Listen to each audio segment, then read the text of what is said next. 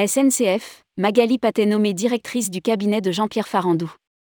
Elle pilotera les relations extérieures, les affaires internationales et la stratégie territoriale.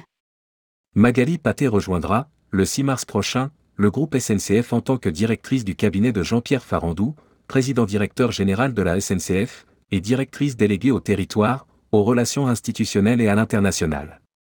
Rédigé par Jean Dalouse le vendredi 17 février 2023.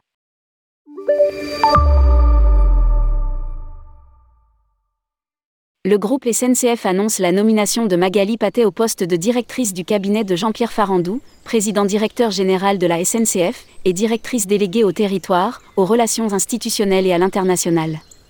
Elle débutera ses fonctions le 6 mars 2023 et succède à Muriel Signoret, qui est nommée directrice des gares de Paris-Lyon et Paris-Bercy-Bourgogne-Pays d'Auvergne. De son côté, Magali Paté intègre le comité de direction générale et le comité exécutif du groupe SNCF.